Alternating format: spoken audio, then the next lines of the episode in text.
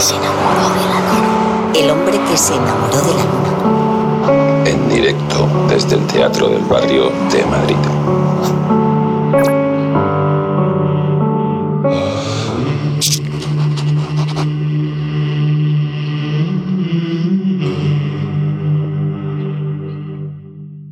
Sintonía de M21 Radio, el hombre que se enamoró de la luna desde el Teatro del Barrio de Madrid.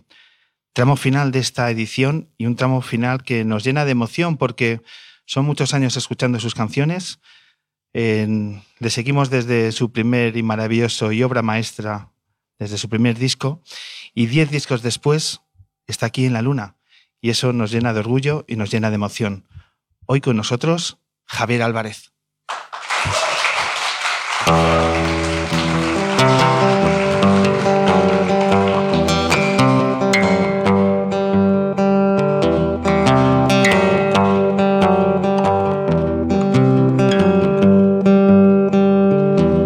Piedra en el camino me enseñó que mi destino era rodar y rodar.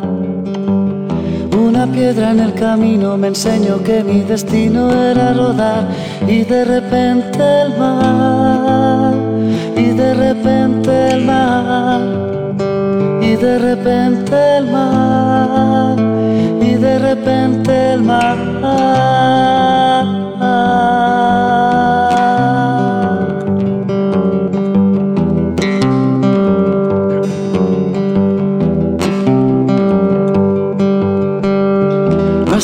Son los ríos, allí van los señoríos derechos hacia acabar. Nuestras vidas son los ríos, allí van los señoríos derechos y de repente el mar, y de repente el mar, y de repente el mar, y de repente el mar.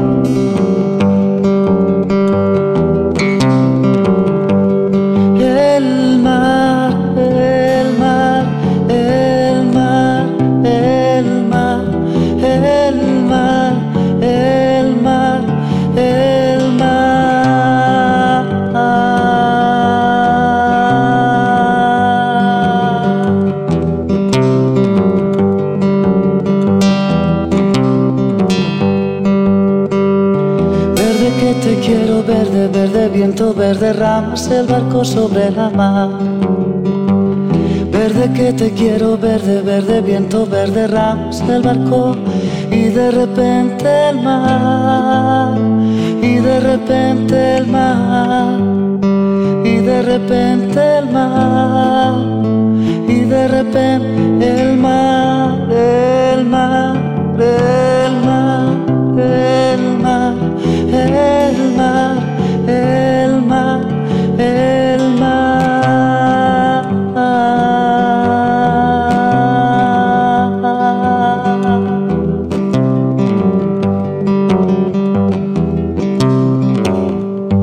Catarro.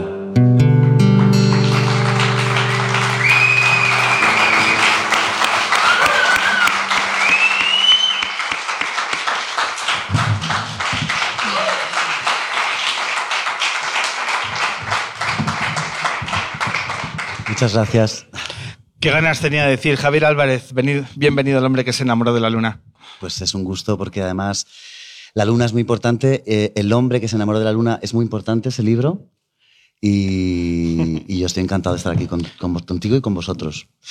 Pues un placer mutuo. Eh, ¿Te has leído la novela Sí, de Thomas Spanbauer? sí, sí, la leí hace, hace mucho. No me acuerdo muy bien, pero... No me, no- ay, perdón. Hola, ¿qué tal? Me llamo Javier. Sí, sí, sí, la- sí leí la, la- la novela, lo que pasa es que hace mucho tiempo y no me, no me acuerdo muy bien, pero sí. La historia de Ida Richelieu. Exacto, Ahí. claro, sí, sí. Para entrar al, al programa de radio te tienes que leer el libro. Ha habido, Sí, es ha habido- maravilloso. Ha habido gente que dice, no me gusta el libro, pues no puedes participar. Claro, Somos, exacto. somos así. Esa, efectivamente. Y no lo puedes oír, de hecho, yo creo. No, también. Es un libro absolutamente maravilloso y que recomendamos. Y algún día tendríamos que traer a Thomas Spanbauer aquí Jo, a la luna. Ya ves. Sería ahí- toda una entrevista. Y, y a Ida. Y a Ida.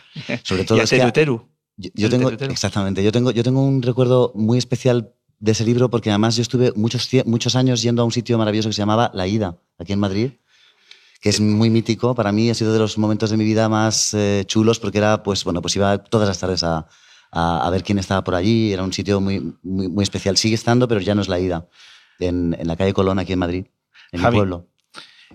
Es que todo este programa nace de ahí, nace de ese, de ese bar. Porque una, la hermana de Ángel Castaño, que es socio fundador, culpable intelectual de todo esto, su hermana iba a la ida. Wow. Y de estar allí, y tenían ejemplares del libro allí en, en, las mesas, en la barra, y empezó a leerlo. Ella se lo regaló a su hermano. Yo he crecido con Ángel. Ángel me lo, me lo dejó hace X años. Y cuando pensamos en un nombre para el programa de radio, dijimos, pues nos fuimos allí al, al, bar a la ida y dijimos, pues es que todo nos une para que sea el hombre que se enamoró de la luna.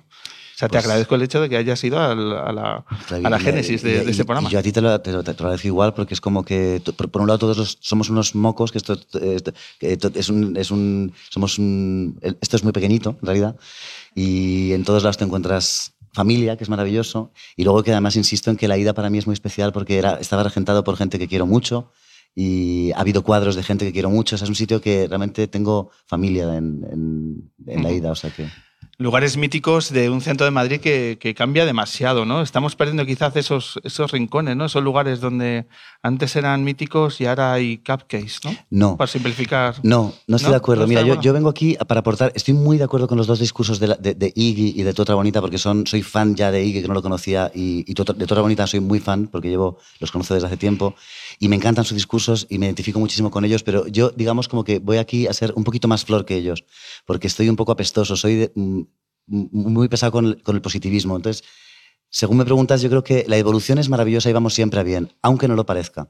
Porque tengo una teoría que es un, soy un poco plasta, pero me gusta mucho compartirla, porque creo que va por ahí la cosa. Es como el silencio es mucho más poderoso que nada en la vida.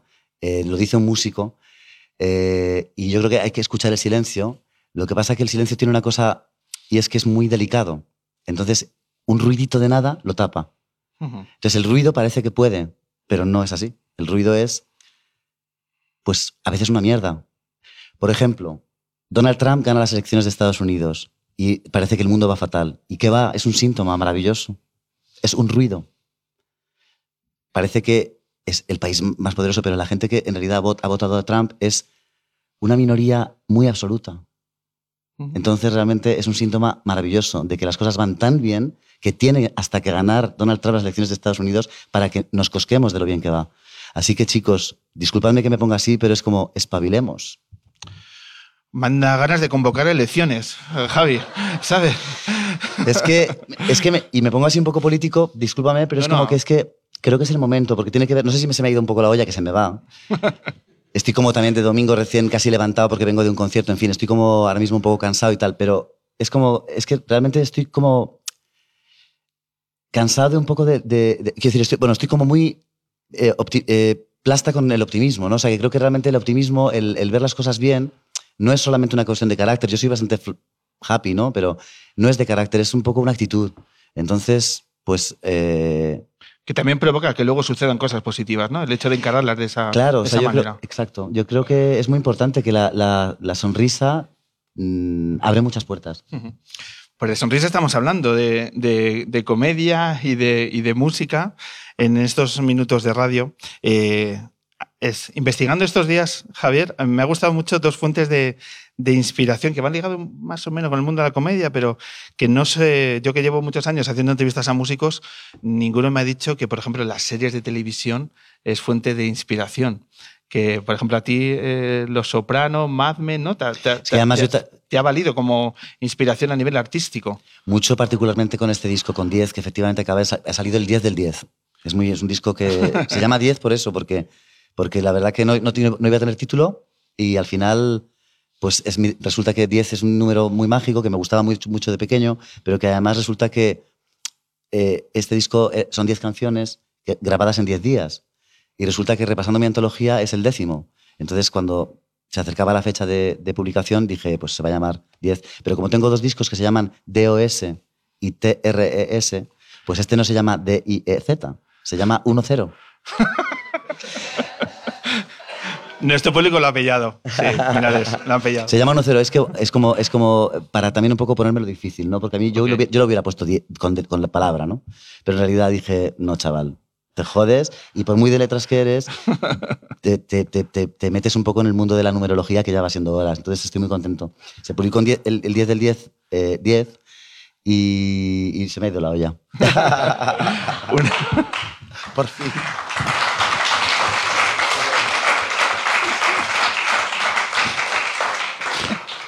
Te está hablando de las fuentes, de que mm. si te inspirabas en el mundo de las series, me gusta también leerte que Suecia como país y como cultura también te ha supuesto una fuente de inspiración y la dejo votando porque luego me gustaría rescatar esta, este, este contenido. Pero eh, vamos a la génesis de, este último disco. Todo nace de una llamada de teléfono. Espera un momento, que no, se me vaya la olla. Te hablo de, así dos palabras. Es que yo no era muy de series y eh, llevo un año entero que coincide con, con, la, con la gestación de 10, en la que me he visto, bueno, pues ayer terminé de ver Twin Peaks, la primera, reverla, porque la había visto pero no me acordaba, esta sí, y efectivamente he visto Los Soprano, Mujeres Desesperadas, eh, The Wire, he visto mogollón y estoy completamente enseriado, ¿no? y me, me, ha ayudado mucho. Y luego Suecia se, se, refiere a que soy muy fan de dos cosas muy importantes en la vida, que son Ingemar Bergman, el director de cine, y ABBA, que es mi grupo más importante de la música. Pues con ABBA vamos a acabar hoy. Ay, qué bien. Vale. Madre mía, has empezado, además de tu otra bonita, has empezado luego al introducirme con, con, con, Nancy Griffith, que es la primera canción que yo canté en el metro, chaval, que sé que te has documentado. Y la hemos fino. Y vas a terminar con, con los suecos, qué bien. eh, ¿Hace tiempo que no escuchabas esa canción? It's a hard life wherever you go. Pues eh, no, no mucho, no mucho. La escucho de vez en cuando. Eh, ¿Fue la primera que, cuando te fuiste al Metro de Madrid, la primera canción que tocaste? La primera canción que toqué en, en, Guzmán el Bueno. en la estación de Guzmán el Bueno, que me puse ahí con una guitarrita a los 22 años, absolutamente acojonado. No me salía nada, ni la voz ni nada. Y sí, fue la primera canción, It's a Hard Life You Go. Y un chaval estudiante, porque en aquella eh, zona es donde viven mis padres y está muy cerca de la ciudad universitaria, era un estudiante, igual de mi edad, 20 años, y me lanzó una moneda de lo que es hoy un euro, o sea, 100 pavos. 100 pelas. Y la cogí y sonó...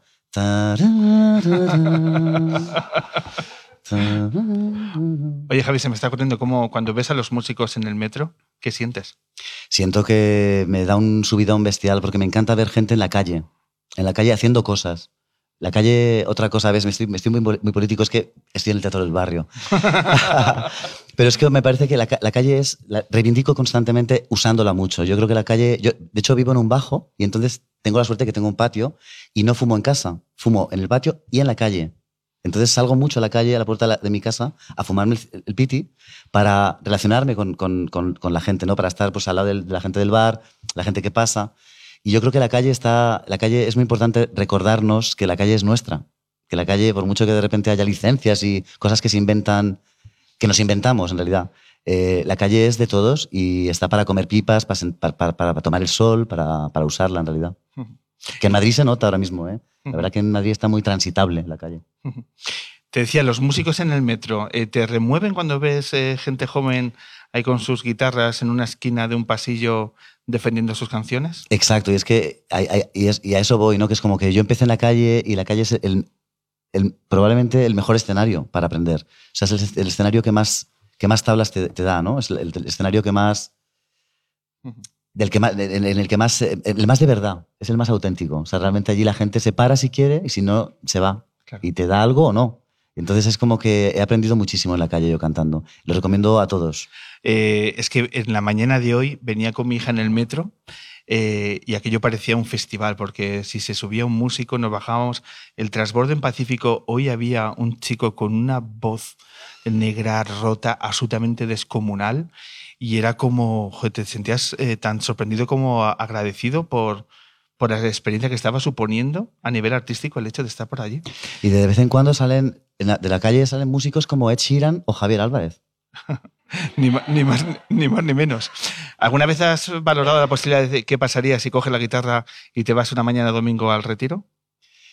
Eh, al retiro no, porque ya lo tengo un poco trillado. ¿Sabes? ¿A, Yo dónde te gusta? Me he ido, lo, he hecho lo he hecho, no es por tirarme el pisto, pero también es que lo he hecho en un parque en Tokio. Ahí va. sea, de repente, en, ciudades donde no he estado, pues sí que me, me, gustaría, pero aquí en Madrid, el retiro, me gustaría hacer algo de homenaje y de aniversario con amigos, o, pero como tocar allí, mm, yo, me parece una experiencia absolutamente increíble, pero para mí no. ya, o sea, que yo ya la he vivido en el retiro. Claro. Para los demás, es, insisto que lo más aconsejable del mundo. Eh, ¿Qué supone para ti el paso del tiempo? ¿Cómo, ¿Cómo lo asumes, el paso del tiempo?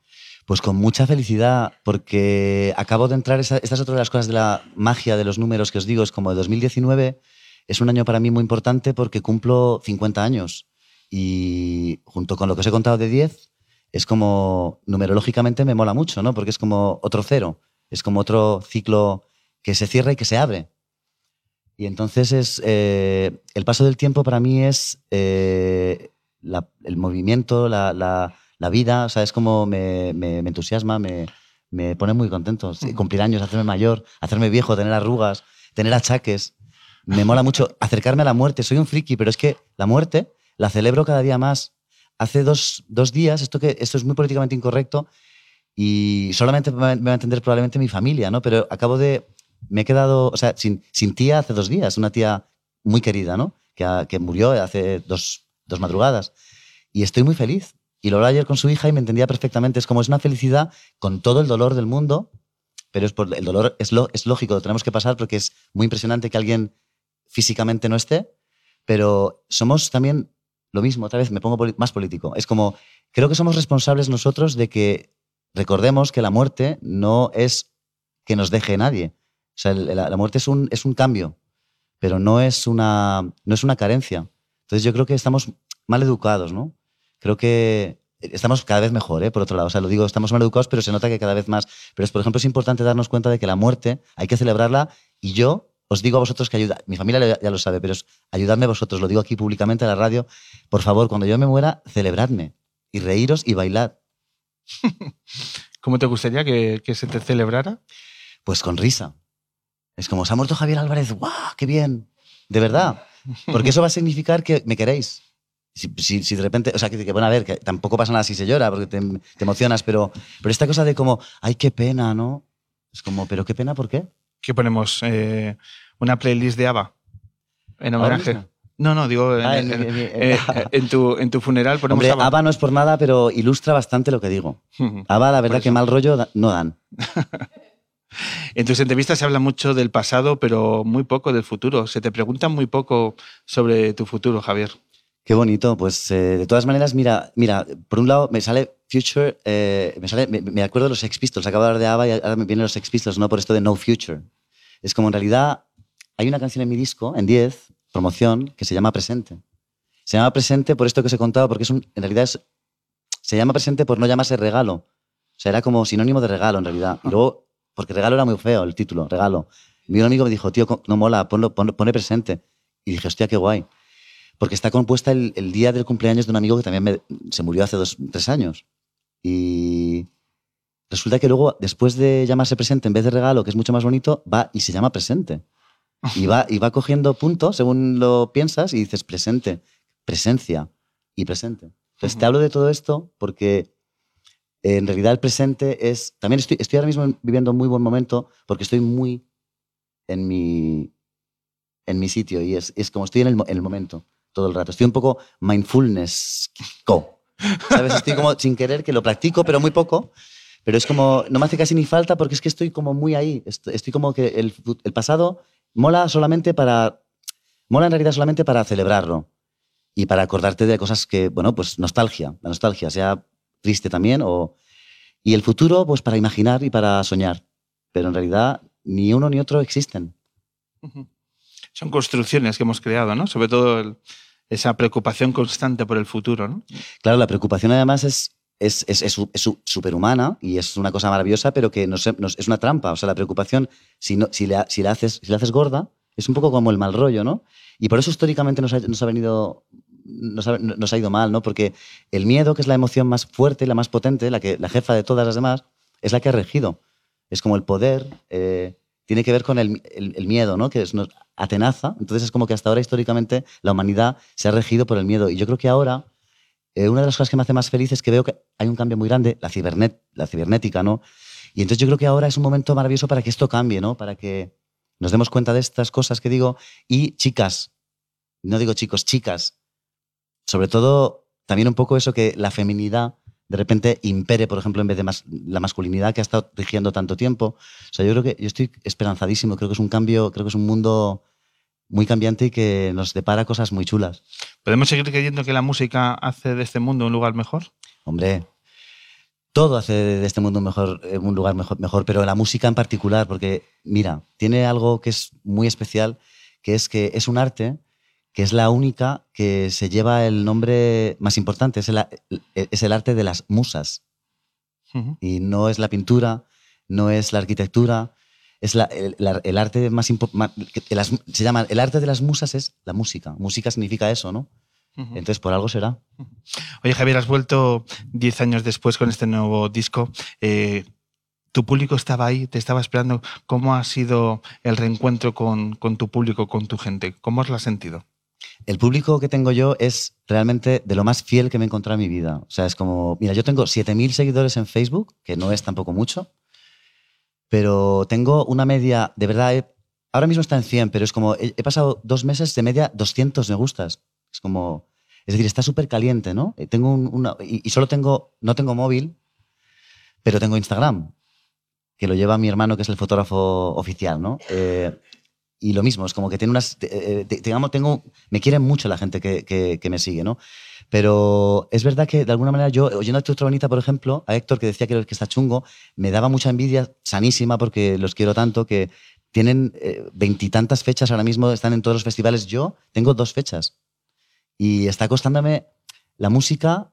Yo tengo una carrera, estoy reconocidísimo, tengo premios, eh, me siento muy feliz, pero me está costando muchísimo vivir de la música, muchísimo. Entonces, eh, bueno, me, encanta, ¿eh? O sea, realmente me pone muchísimo la pila y estoy súper feliz. Solo me falta que, a ver si, aparte de mi legión de fans, os coscáis de que molo mogollón, chavales. ¿Cómo te has sentido tratado por los medios de comunicación? Eh, me da, me da, o sea, en realidad me va súper bien, porque es como, me da hasta apuro, que están saliendo unas críticas que es como, bueno, la peor ha sido de Mondo Sonoro que me ha puesto un 8 de 10. ¿Sabes? Que, digo, madre mía, pero si se llama el disco 10, ¿por qué me pones un 8? Por otro lado. pero me ha puesto un 8 y la, y la crítica es sobresaliente. O sea, están saliendo unas críticas, unos comentarios, está todo el mundo eh, hablando eh, bestialmente. Entonces es como muy bien. Hablas de un momento de, lleno de equilibrio, pero también de una incesante creación artística. ¿No? Que, interesante, perdón. Creación artística, es decir, que, que, compones y que digamos que las musas se acuerdan de ti, ¿no? Que, que te sientes que estás muy activo en ese sentido. Muy, mucho, muchísimo, eh, siempre en realidad, ¿eh? porque además en mis momentos peores, que he tenido momentos duros eh, también, la verdad que las musas no me han abandonado nunca. O sea, es como que ha habido épocas de un poquito más hastío compositivo, pero de repente pues, pues voy a hacer un disco de versiones, ¿no? Y man, es como, yo no he parado de hacer en todo este tiempo, desde que publiqué el primer disco, en 20 años, 10 discos, más o menos, ¿no? Y, y, sí, sí, o sea, es un momento creativamente muy potente. También es como, perdón, pero es como, me llama tu otra bonita para colaborar, ¿no? Con ellos, o tu otra bonita, o Lecuona, o, o uh, Molina, Molina O sea, de repente estoy como colaborando con gente treintañera, incluso veintañera, ¿no? Eh, hice un, concierto hace poco con Alborotador Gomasio, con El Buen Hijo, eh, que son peña mm, maravillosa, ¿no? Eh, confeti de odio.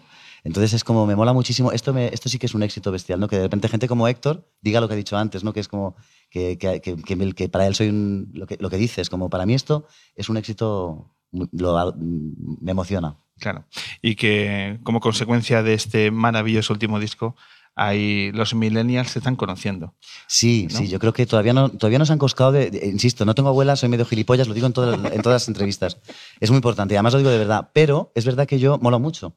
O sea, que no me han visto, los millennials no saben hasta qué punto, claro, yo, a mí se me ha vendido también lo que se conoce hasta ahora, estoy como recuperando un poco, aparte de la legión de fans, estoy como, es verdad que llevaba mucho tiempo sin sonar y he hecho un disco un poco, en el fondo ha habido un punto eh, en el que a mí el disco me parece que suena un poco a los dos primeros discos. Es acústico, es un poco. Tiene esa cosa.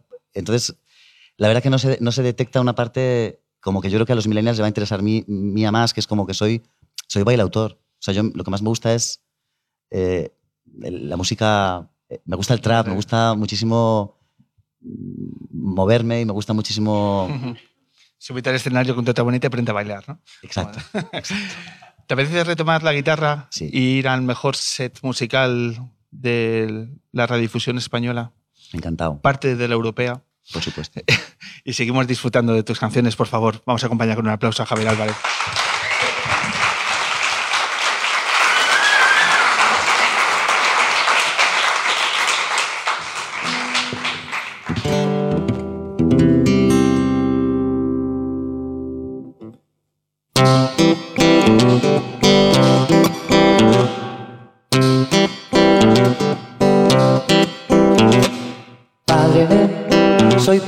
Pajillero, maricón y drogadito. Bacalaero, cupa rojo, puta y bizco. Punky negro y de Alcorcón. Padre, no sé estudiar, soy pecador de la pradera. Soy un truán, soy un señor, soy un hortera. Y además no creo en Dios. Absolución. Absolución. Oh, oh, oh, oh. Mm, Padre, soy vago, kinky, camarón, vasco y moraco. Contradictorio, macarrón, libre y polaco.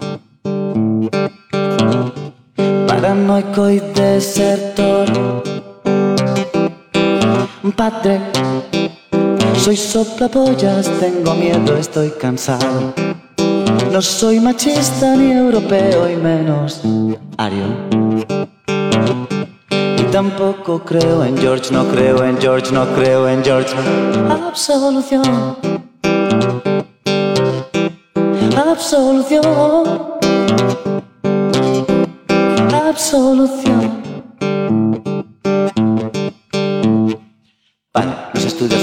De la pradera, soy un truán, soy un señor, soy un hortera y además no creo en Dios, no creo en George, no creo en Dios.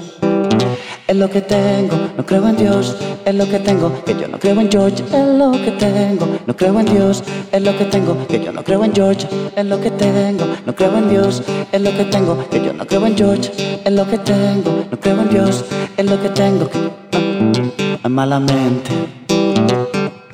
Muy mal, muy mal, muy mal, muy mal, malamente.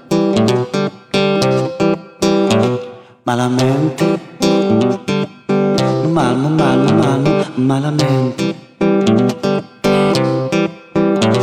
Na na na na na na na na na na na na na na na na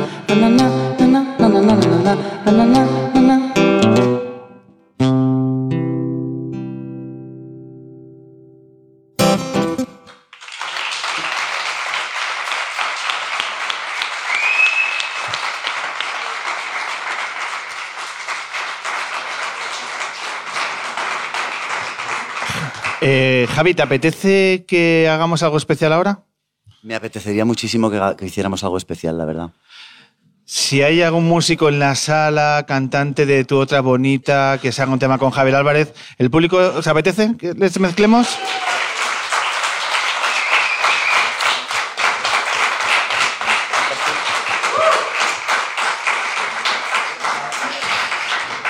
Estas cosas nos gustan mucho a nosotros, que los invitados eh, se mezclen eh, y hagan cosas que tengan un lugar muy especial en nuestro recuerdo. Y aquí lo que vamos a hacer es un temazo y también un recuerdo imborrable para todos los que estamos aquí presentes. Eh, Javier Héctor, ¿qué os apetece tocar?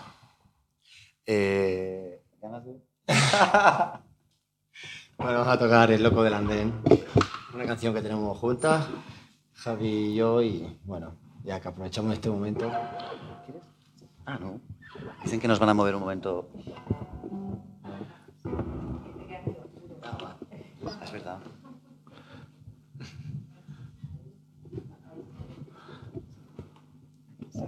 Un aplauso a Becky Cantos, que está atenta a todo.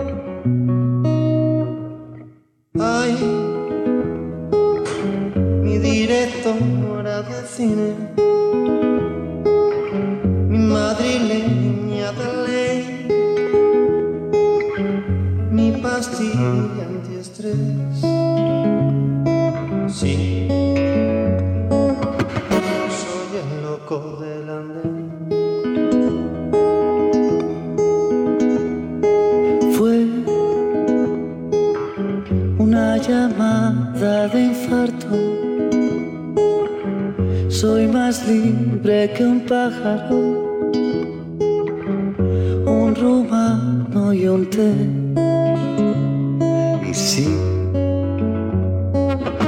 yo soy el loco del andén. Empiezo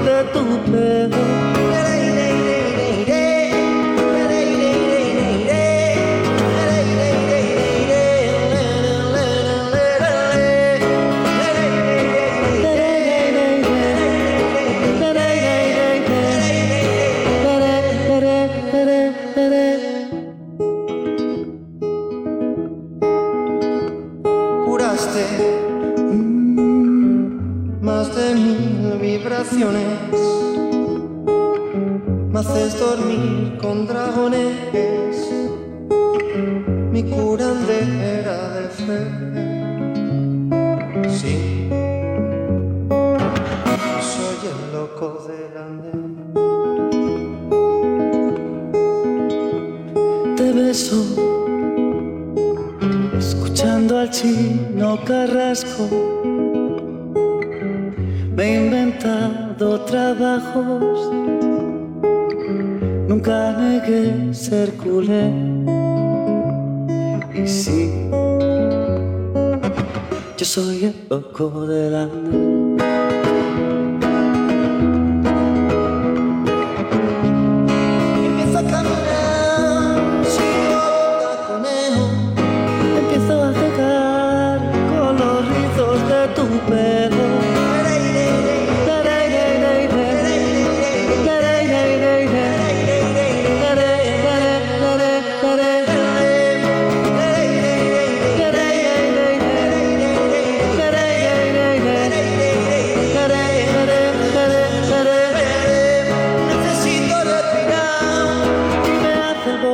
Boca boca.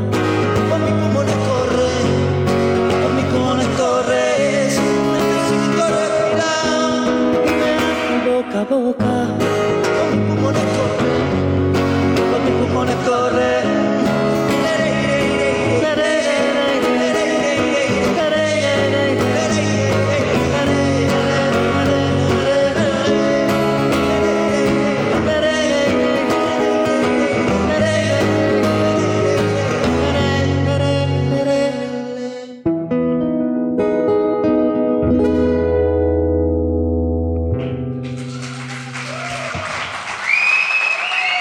Otra bonita.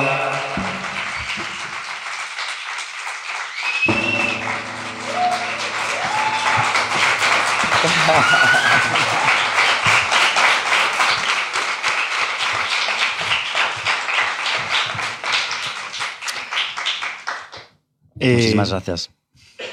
Es de estos momentos que se nota que se para el tiempo. Y esta canción lo ha parado y casi lo ha detenido. Muchísimas gracias por este momento de belleza. Muchas gracias. Es un, es un gusto.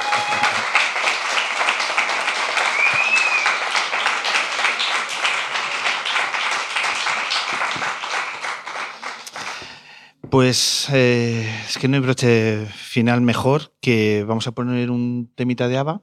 Vale, Vale. ¿Puedo- estamos ya despidiéndonos, ¿no? Estamos despidiendo. Puedo decir una cosa también, otra, como estoy tan político y tan sumamente. Hoy estoy muy friki, soy friki, pero es que estoy, estoy muy friki, estoy muy de, muy de domingo. Voy a decir una fricada políticamente muy incorrecta y es, eh, aparte de hablaros de 10, que es el disco que estoy promocionando, eh, yo tengo un disco previo a 10, es un EP que es el único disco que he gestionado yo y para ilustrar que los tiempos corrientes molan mucho y que hay que rompernos a nosotros mismos y atreverse a hacer cosas que no están bien vistas.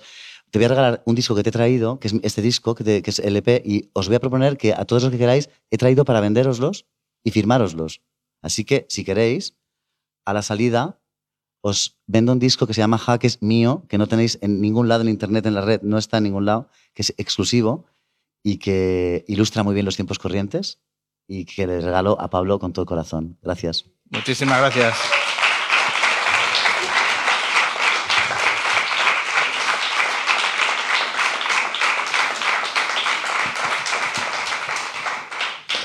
Pues muchas gracias, Javier. Un placer. Vámonos con Ava y cerramos entre los dos el programa. Esto tiene que ser un cierre al final. Nuestros cierres son tan emotivos como épicos. ¿Te parece? No, Ay, digo, estaba pendiente, estaba ya pensando. Has dicho Ava y ya se me ha la olla. Estaba pensando, ¿qué, qué Ava? Eh, ¿Vais a poner Waterloo? Claro, vamos a acabar acorde a los invitados. ¿Puedo bailarla? Por supuesto, estás en tu casa. Vale. Marcus, nos vamos.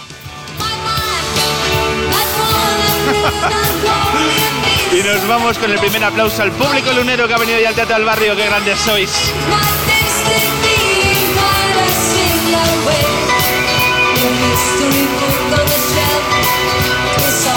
¿Cómo definimos a tu otra bonita? ¿Qué pedazo de artistas, no, Javier? Pues te, puedes creer que para mí, por supuesto, son pedazos de artistas. A mí la música de tu otra bonita me parece igual que la de Ava.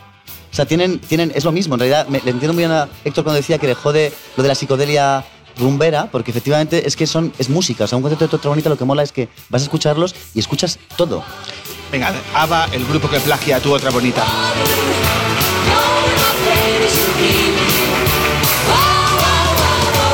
La comedia y la inteligencia toma fruto en el rostro de Iggy Rubín. Mil gracias, compañero.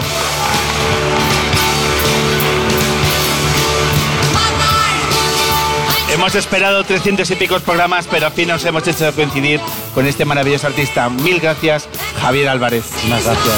Gracias.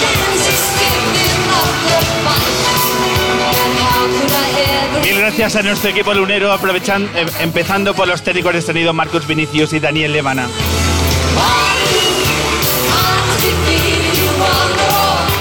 Nuestros carteles, nuestras imágenes, Laura de la Cruz.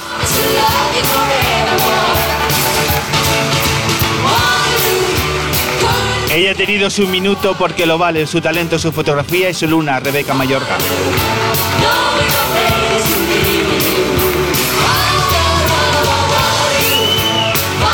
La sonrisa y también técnico de sonido, ellas son las trenzas de la luna, ella es el Sal Oriente.